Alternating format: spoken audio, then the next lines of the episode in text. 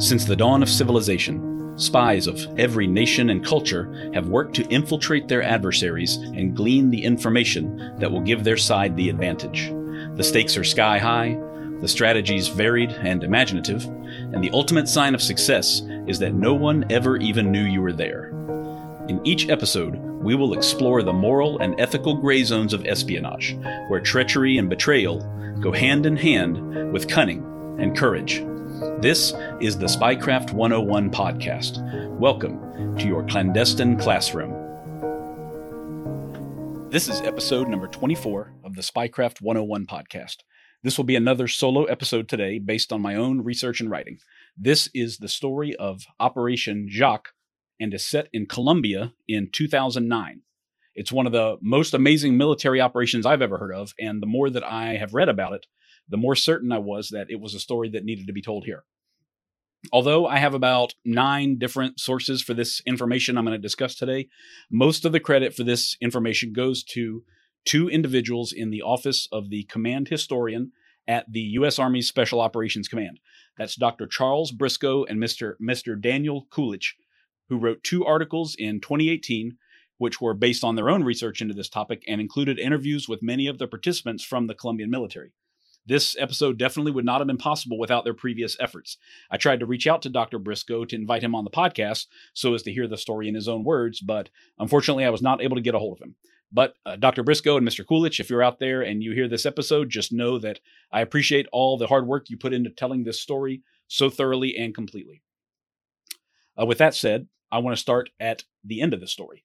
On July 2nd, 2008, 15 hostages were rescued by Colombian Army Special Forces soldiers from a guerrilla camp near the Inírida River in central Colombia.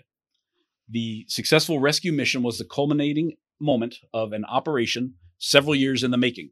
Its perfect execution and its complete success were a major blow to the Revolutionary Armed Forces of Colombia, or FARC. FARC was a guerrilla organization which, by that time, had operated for decades in Colombia. FARC never fully recovered from their humiliating loss of these hostages and is even now just a shadow of its former self. Many of the rescued hostages had been held in the jungle for years on end, and when they were tearfully reunited with their family members immediately afterwards, the scenes were broadcast all over the world by international news organizations. But the hostage rescue mission success was not based on overwhelming firepower or advanced technology or even an easily defeated enemy. Instead, it was based on years of painstaking intelligence work, an ingenious deception plan, and extraordinary secrecy and security measures among a few devoted members of the Colombian Army. So, a close examination of Operation Jaque will show you how intelligence collection and operational planning can sometimes be perfectly coordinated to produce incredible results. To understand how it all came to be, we need to go back nearly 60 years to the origins of FARC. FARC came into being in 1964 as the armed wing of the Colombian Communist Party. By that time, 1964, the country had already struggled through nearly 16 years of bloodshed. A period of violence between the liberal and conservative parties began in 1948 with the assassination of the leading liberal presidential candidate named Jorge Eliecer Gaitan. The conflict which followed Gaitan's assassination became known as La Violencia, and 200,000 to 300,000 people had been killed by the time FARC emerged a decade and a half later. Now, FARC's stated goal was the overthrow of Colombia's government and the installation of a Marxist regime in its place. Over the years and decades to come, FARC often claimed to have between 10 and 20,000 members at various times. They funded their operations through kidnapping Colombian citizens for ransom, through illegal mining operations, through extortion, and by levying taxes on the citizenry in the areas that they controlled. Later on, FARC began to work more closely with these poor farmers in the rural areas in an effort to earn the support of the people that they claim to represent. They also began to engage in some marijuana cultivation and trafficking in the 1970s. Around that time, efforts by the U.S. government to crack down on the Mexican and Jamaican gangs selling marijuana in the United States had an unintended consequence. They created an economic opportunity for Colombian farms to fill that gap which subsequently provided more operational funding to FARC. But In 1982, everything changed. FARC held a leadership conference and a vote was taken to begin widespread farming and trafficking of coca. FARC had already dabbled in small scale operations which had shown some promise, and before long, cocaine became Colombia's premier export. Colombian coca farmers were able to wrestle the cocaine market away from their competitors in Peru and in Bolivia, and the coca plant thrived in the high altitude farmlands that were found in Colombia. So, as a result of this new source of funding, FARC now emerged from stagnation as a re energized and well equipped guerrilla army. They now had the people, the funding, and the equipment to become a serious threat to the Colombian government and to national security there as a whole. But besides this influx of money from coca production, FARC still used kidnappings and hostage taking as sources of income, and these were also hugely profitable in- industries for them. Over the many years that FARC operated in Colombia, they took and held thousands of hostages. These hostages ran the gamut from captured Colombian soldiers to political figures to ordinary citizens. Sometimes the hostages were quickly released after a ransom was paid, and sometimes they were held for years if they were of high value. Uh, if FARC, if they were of high value, FARC would demand one or more of their own captured leaders in exchange for the most valued hostages. Some of these hostages died from the harsh conditions of captivity, and others died while they were attempting to escape. One of these high value hostages, who was held in the jungle for many years, was Ingrid Betancourt. Betancourt was a senator in the Congress of Colombia and was campaigning as a candidate for the Colombian presidency when she was taken hostage. She and members of her entourage were captured at a FARC checkpoint while attempting to visit the town of San Vicente del Caguan on February 23, 2002. The town was believed to be free of FARC presence right up until she arrived and was taken prisoner. Betancourt was held for the next six and a half years by FARC and frequently moved around to avoid being located and rescued by the Colombian forces that were searching for her. Ingrid Betancourt's kidnapping was one of the very few from that country to actually receive widespread international attention up until that point because she was a presidential candidate. This was a huge, huge deal, of course. Less than one year later, after she was taken, three U.S. contractors were also captured in an event which would have very long term consequences for FARC and for Colombia as a whole. Beginning back in the year 2001, the U.S. Southern Command, or SOUTHCOM, awarded an $8.6 million contract to a company called California Microwave Systems, which was a subsidiary of the much larger Northrop Grumman, which everyone's familiar with, I'm sure. The contract was awarded for aerial reconnaissance services in Colombia. The mission called for small crews of contracted pilots to fly single engine Cessna 208B caravans and locate coca fields for follow on eradication efforts because cocaine production was a major source of funding for FARC, as I've already mentioned, eliminating their ability to harvest the coca was seen as a necessary step towards reducing their operational capabilities. However, there were problems with this mission almost immediately. The contracted pilots were flying six days a week. They were pushing their small aircraft to the absolute limits. The high altitude operating environment in the Andes Mountains meant that they could not even take off from the nearby airstrips with their fuel tanks topped off because they couldn't get sufficient lift with so much weight. The pilots resorted to departing from Bogota with just enough fuel to land at a Colombian military base near Larandia and then refuel and fly their daily missions before returning to base. The single engine Cessnas were also just not really ideally suited for the mission, and the pilots repeatedly requested that they be replaced with twin engine Beech King Air 300s, which were a far more capable airframe. However, these requests were denied by the leadership back at California Microwave Systems, so they had to make do with the single engine Cessnas that they already had on site.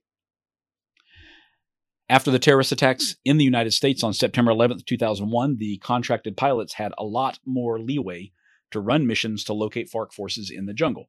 This was a major, major change from simply identifying coca fields for the Colombian military to eradicate.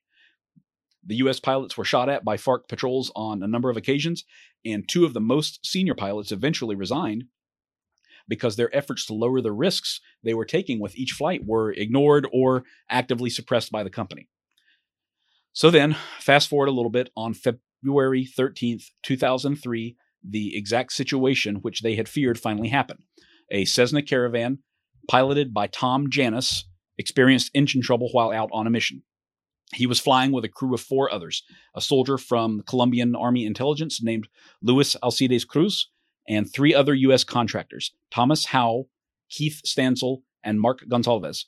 The pilot, Janis, retired from the U.S. Army as a Chief Warrant Officer 5, and he had spent 32 years in the service, including tours in Vietnam.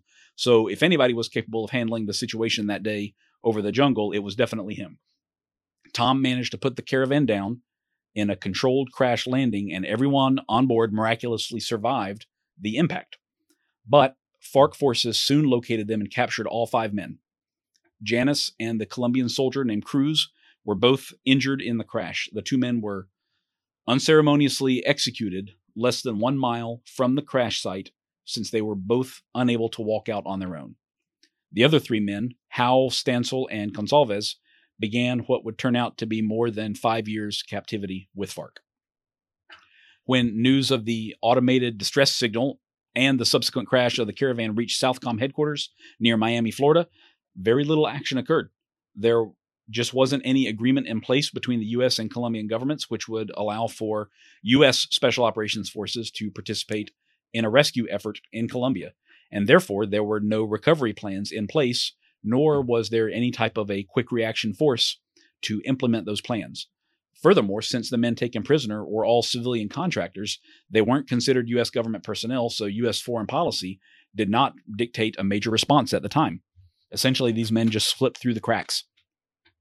Since there was no recovery effort by Southcom, other pilots and personnel from California Microwave Systems took to the skies in the company's other Cessna Caravan near the crash site for the next few weeks to look for signs of life, but they never spotted any. The men had disappeared into the jungle within an hour or two.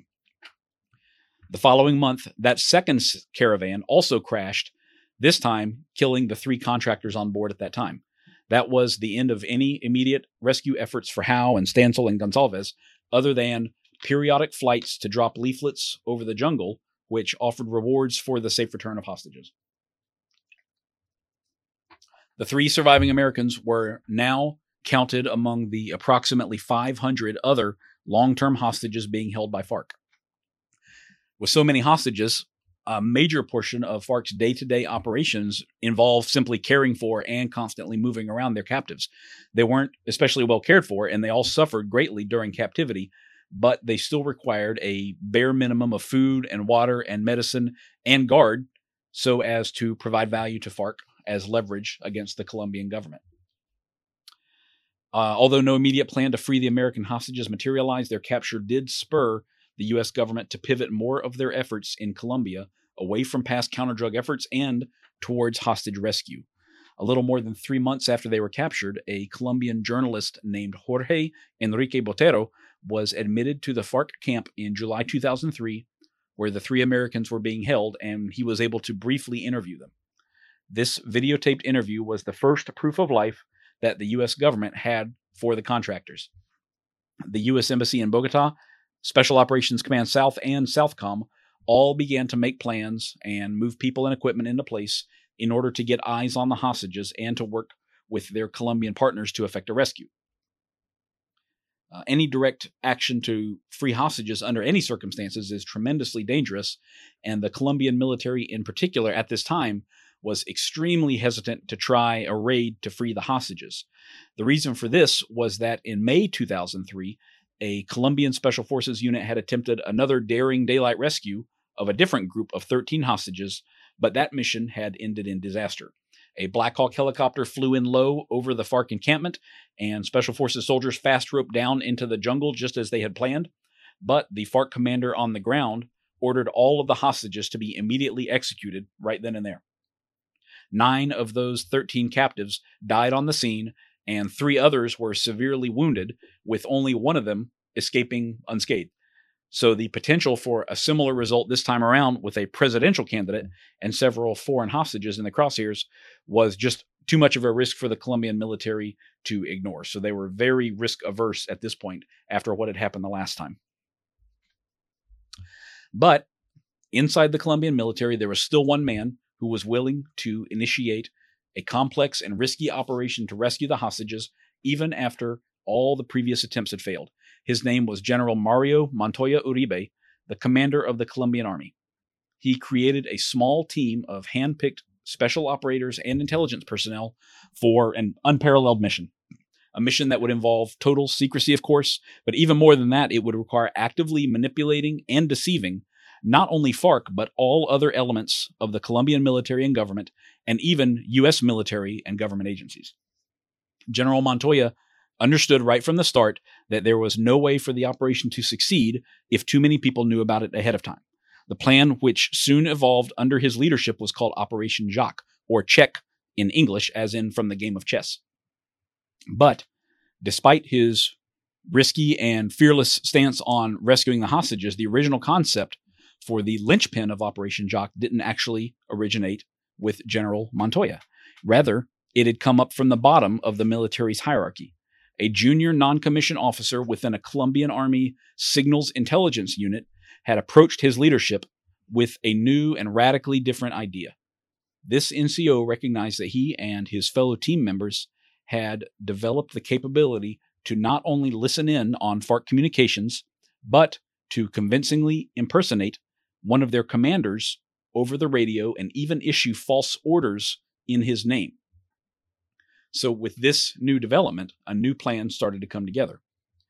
Now, it's very rare in most organizations across the world, in and out of the military, for new ideas to percolate up from the bottom to the top like this one did. But there can't be any question that the rescued hostages are grateful that all of this junior NCO's chain of command took his ideas seriously and continued passing it all the way up to General Montoya. This new capability to impersonate the guerrilla commanders over what they believed was a secure communications network was slowly developed over a long period of time.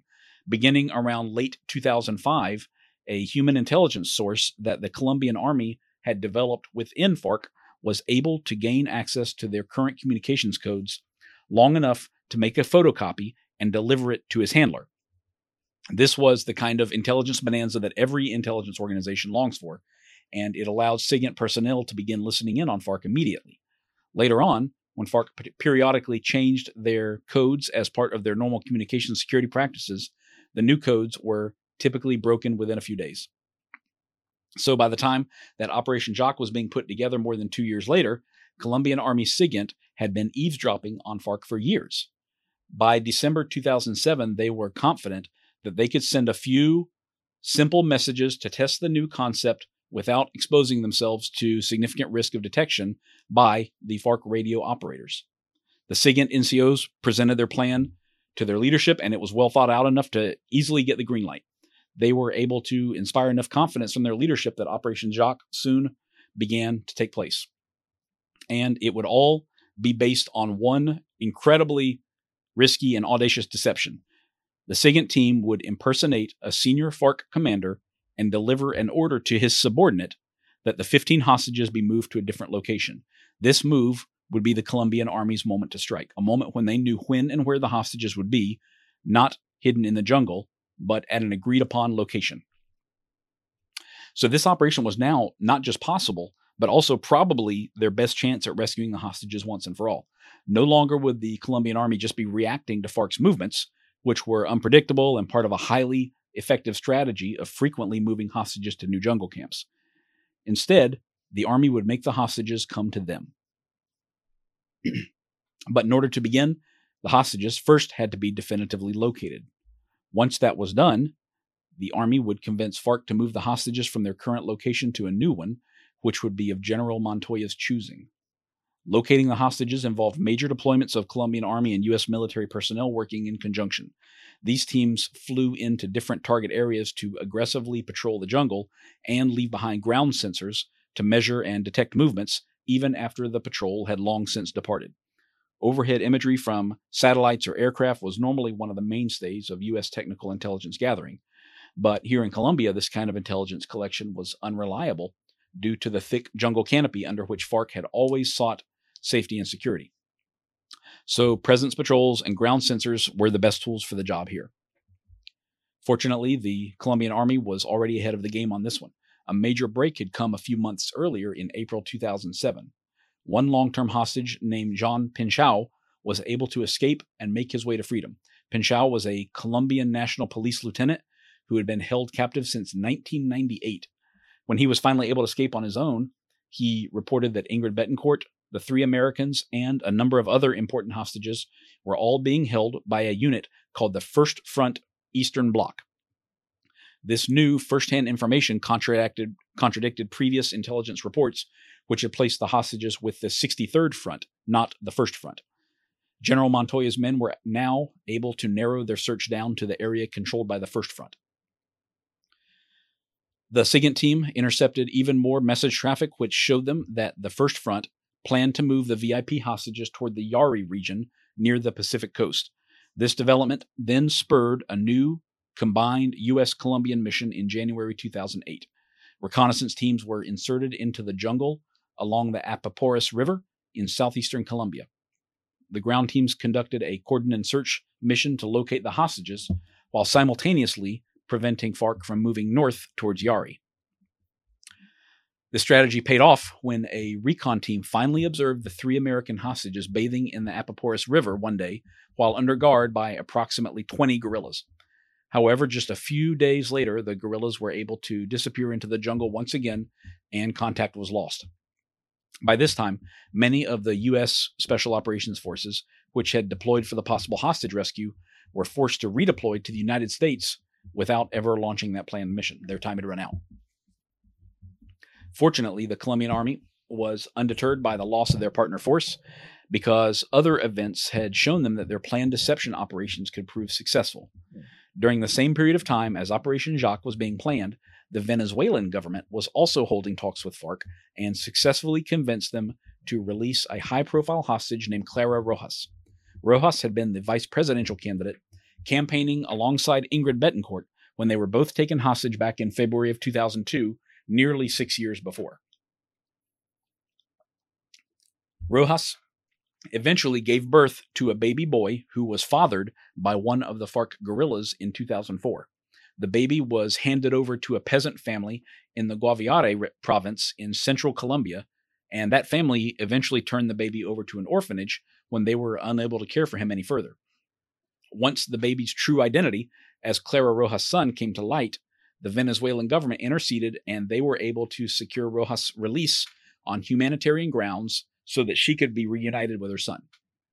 When Clara Rojas was finally released, volunteer aid workers with the International Red Cross arrived on a red and white helicopter to take charge of her. The images of the hostage release were broadcast all over regional media, and that is where the Colombian army saw their opportunity.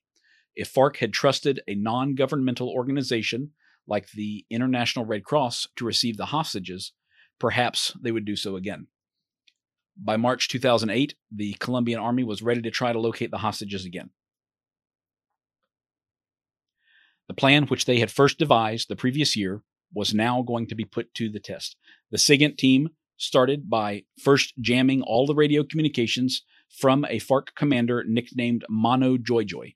Then, for the first time, they impersonated him and used his encrypted codes to contact the first front commander, who was known as Caesar. A simple encrypted message asking the status of the cargo, i.e., the hostages, was the opening move of Operation Jaque. Caesar's radio operator responded that the cargo was fine and the first major test had been passed. The SIGINT team had now proven, beyond the shadow of a doubt, that they could get inside FARC's communications and successfully impersonate them.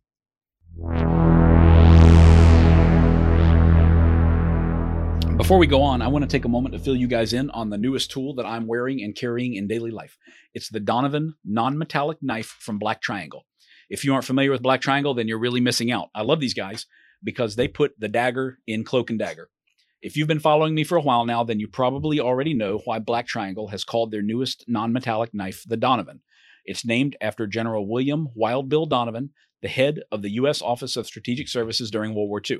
Under Donovan, the OSS was unconventional, unexpected, and highly effective, just like Black Triangle's tools. The Donovan is manufactured here in the United States. It's made entirely of G10 composite, and it comes with a thermoplastic sheath and a couple of amazing extras, which you'll have to see for yourself.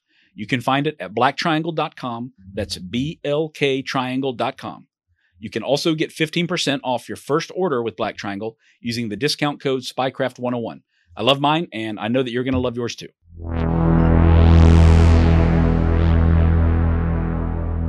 So, back to Operation Jaque. Above all else, Operation Jaque had to be kept absolutely secret right up until the moment the hostages were safe. This was because the Colombian military was rife with corruption at that time and rife with FARC informants. If mission details leaked ahead of time, it would be a disaster for both the rescue force and for the hostages as well. So almost no one in the Colombian military was informed. But not only that, partner forces from the United States were also not even informed of the mission ahead of time. At this point, Operation Jaque was a purely Colombian military operation, with the exception of a few units engaged in patrols and a few U.S. aviation overflights by crews who were unaware of their larger role in a rescue mission. For that reason, General Montoya initiated some of the most drastic operational security and information security measures imaginable. For starters, nothing was ever written down. Orders were never transmitted electronically, only verbally, between the very few people involved in the mission. General Montoya himself only kept one small notebook with a few details, which he never let out of his sight.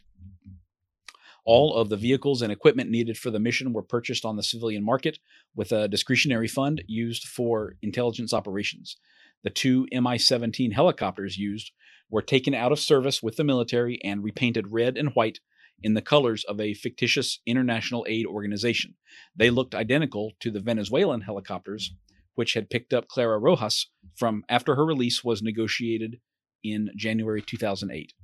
This fictitious organization was backstopped by employees who set up in an abandoned office to answer phones and give the impression that the aid organization was real, just in case FARC got suspicious and checked up on them. At the same time, the SIGINT team, which at this point had more than proven its worth, moved to a remote and austere outpost deep in the jungle so as to perfectly mimic the conditions of the FARC leaders whom they were impersonating. These guys were all in on the deception operation for sure.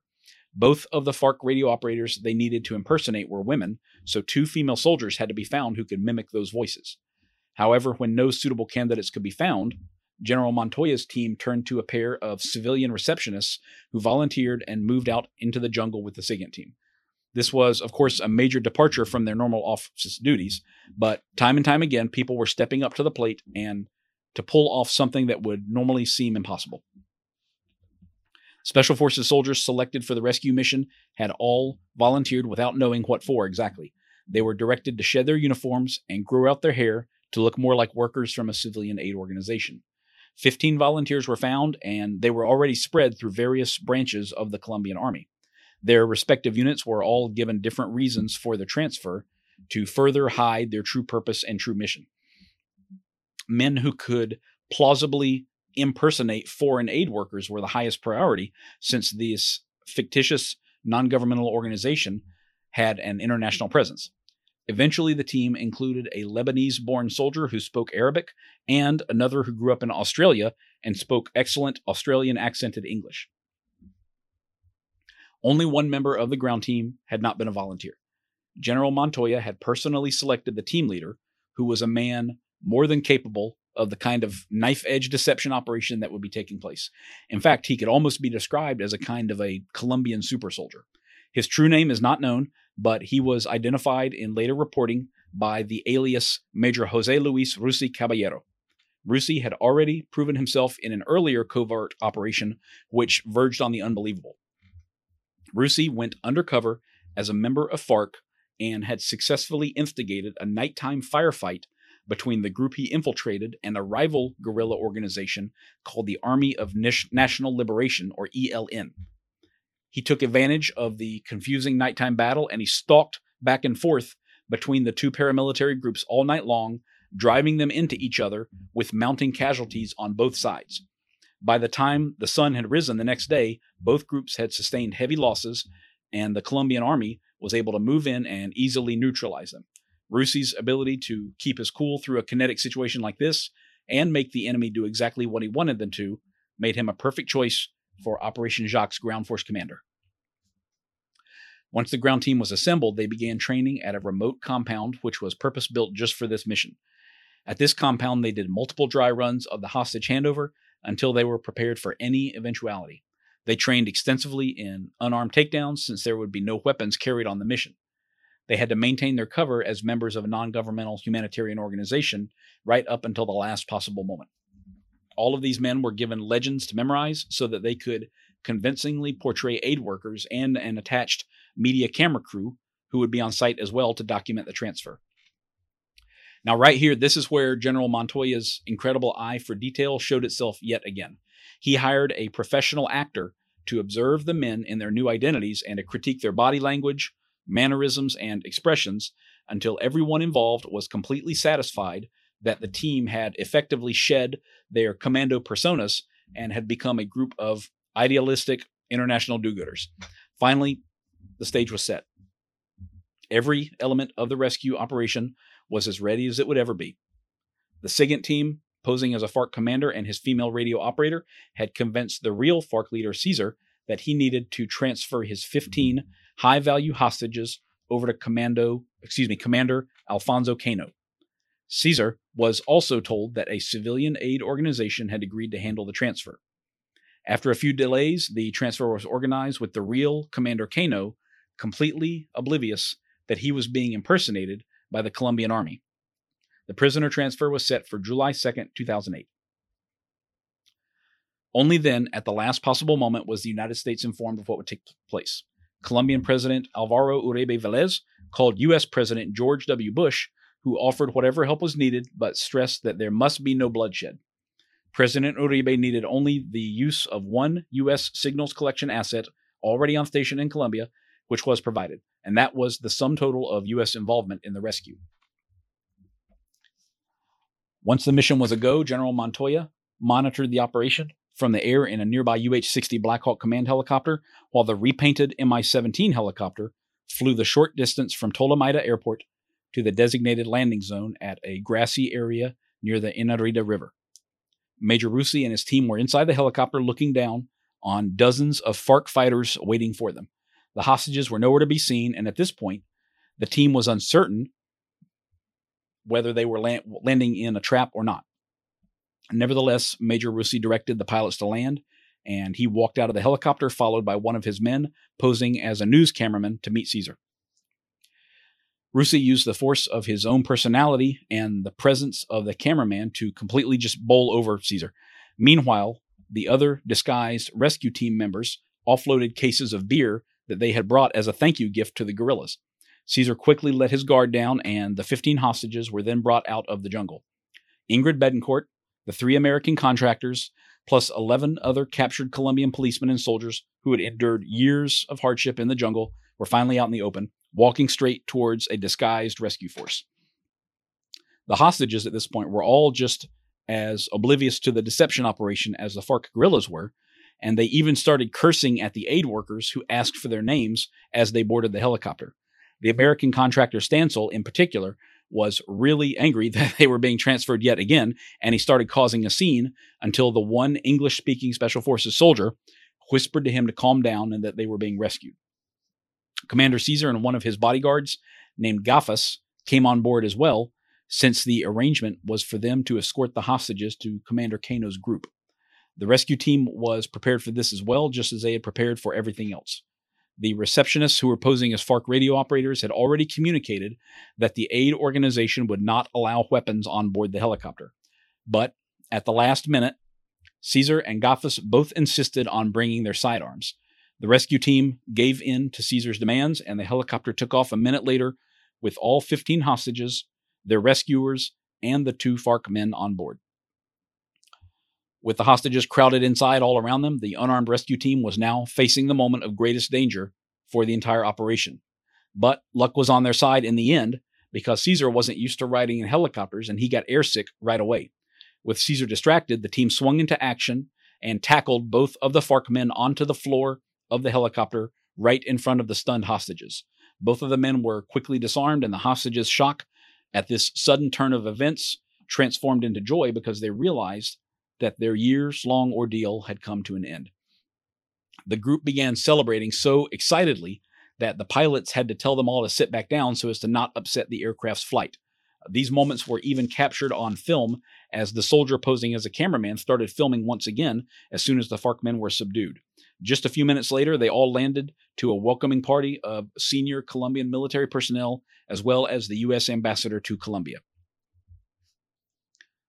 Within just a few hours, the news of this incredibly successful rescue mission spread throughout Colombia, and people everywhere took to the streets by the thousands to celebrate. It was seen by the populace as a tremendous moral victory in the war against FARC. Ingrid Betancourt was tearfully reunited with her children, whom she had not seen in six years. The American contractors flew back to Lackland Air Force Base in the United States after 1,967 days of captivity, where their families were waiting for them. Operation Jaque has widely and correctly been called one of the most successful military operations anywhere in the world in decades. It was perfectly planned and perfectly executed, with all of the hostages rescued and not a single shot fired. It's probably going to be studied for years to come as an example of how to seamlessly blend intelligence collection with kinetic action. Ingrid Betancourt went on to meet with many world leaders, including the Secretary General of the United Nations and French President Nicolas Sarkozy. She wrote a memoir titled Even Silence Has an End My Six Years of Captivity in the Colombian Jungle, which was published in 2010. Marc Gonzalez, Tom Howe, and Keith Stansell were each awarded the Secretary of Defense Medal for the Defense of Freedom after their release. They co wrote a book on the subject of their ordeal, which was called Out of Captivity Surviving 1,967 Days in the Colombian Jungle.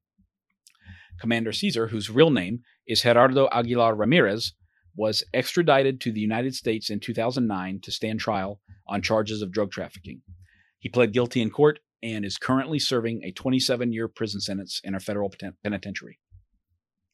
General Montoya was initially celebrated for his leadership over this mission, but less than a year later, he was forced to resign his commission from the Army during the so called false positives scandal. The false positive scandal was something that, where for a number of years, members of the Colombian Army had killed innocent people and presented them as dead guerrilla fighters from FARC and from ELN, who I mentioned earlier, in order to inflate body counts in after action reports and thereby enhance their own professional reputation. So his own fame for leading Operation Jaque eventually was far overshadowed by this much larger scandal where more than 3,000 innocent people were killed over a period of years by various elements of the Colombian army. Uh, FARC itself never seemed to recover from the success of Operation Jaque. The organization continued to decline over the next few years, with many members simply tiring of the struggle and walking out of the jungle to give themselves up. Just a few days after the rescue, President Uribe's administration secretly made contact with Commander Cano and offered to begin talks to bring things to an end. These talks proceeded slowly all the way up through 2016 when a landmark peace agreement was reached between FARC and the Colombian government. This agreement called for the decommissioning of weapons and amnesty for FARC members and job and economic opportunity benefits for those who surrendered. It went into effect in August 2016 and, for the most part, has held.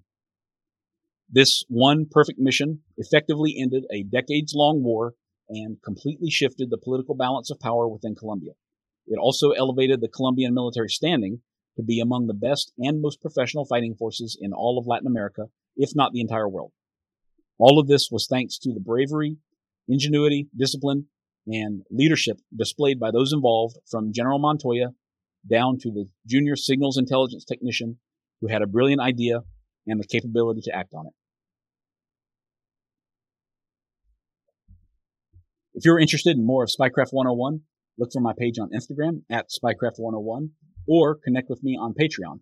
My patrons get exclusive access to long form blog posts that dive deep into some of the most amazing stories in the history of espionage and receive free or discounted books and products from the Spycraft 101 store.